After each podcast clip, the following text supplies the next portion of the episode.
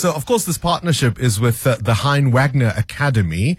And uh, one of the people who's been through their programs uh, joins us now on the line, Ncebakazi Tyalisi, who comes uh, from uh, the Eastern Cape, Willowvale, as I understand it. Ncebakazi, am I right?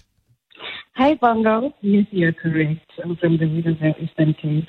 All right, the line is not very clear there, so maybe just move a little slightly so that we can maybe sure uh, we are able to hear you. Uh, Ncebakazi, you have been, as I understand it, living with a visual impairment uh, for some time. Were you born blind?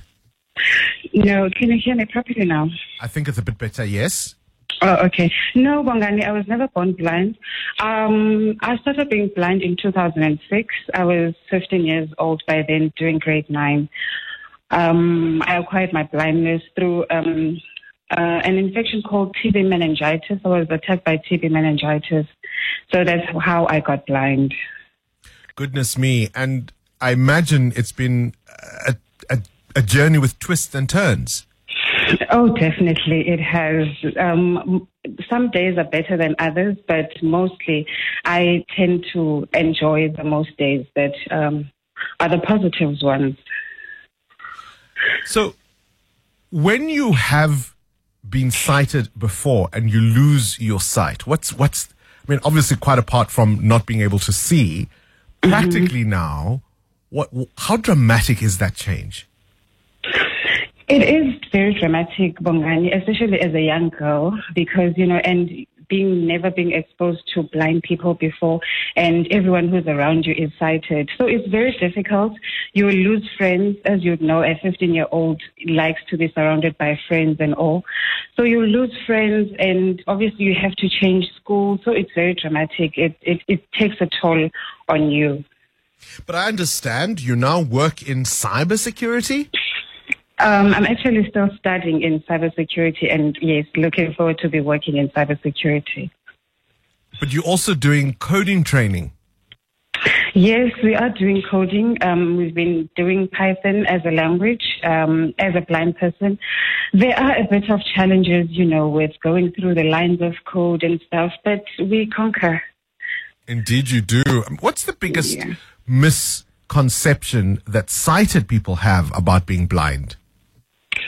That you can't be in IT. How are you going to fix computers? How are you going to configure things?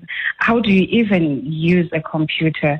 So there are a lot of misconceptions to say, ah, you just you just call it IT. It is probably not the real IT that a sighted person would do. No, because I'm going to allow. I'm going to ask you to allow me to be uh, ignorant here. How do you okay. respond to that question? How do you respond to those misperceptions? Well, it's very difficult to, to, to respond. I can say any word I want to say, you know, to convince the other person. Then, but the way I would do it is just to take out my laptop or my phone and do something that they would not think I would be able to do, you know, like pressing my laptop. And because my eyes are open, obviously I'm blind, but my eyes are open. I blink like a, person who is sighted. I even have to go to the extent of closing my eyes and pressing my laptop, navigating on stuff on my laptop to show them that I can use a laptop even though I am blind. I guess the question arises from the fact that whatever we do on a keyboard or with the mouse, etc., there's a screen that shows us what we are doing. So, mm-hmm. in, how do you? I mean, do you get the question? How do you? Yes, yes. So, um, I want to say, how do you see? I can't see Bongani, but um, our laptops have got a screen reader. Um, you can utilize JAWS that is paid for or a free version of a screen reader that is called NVDA.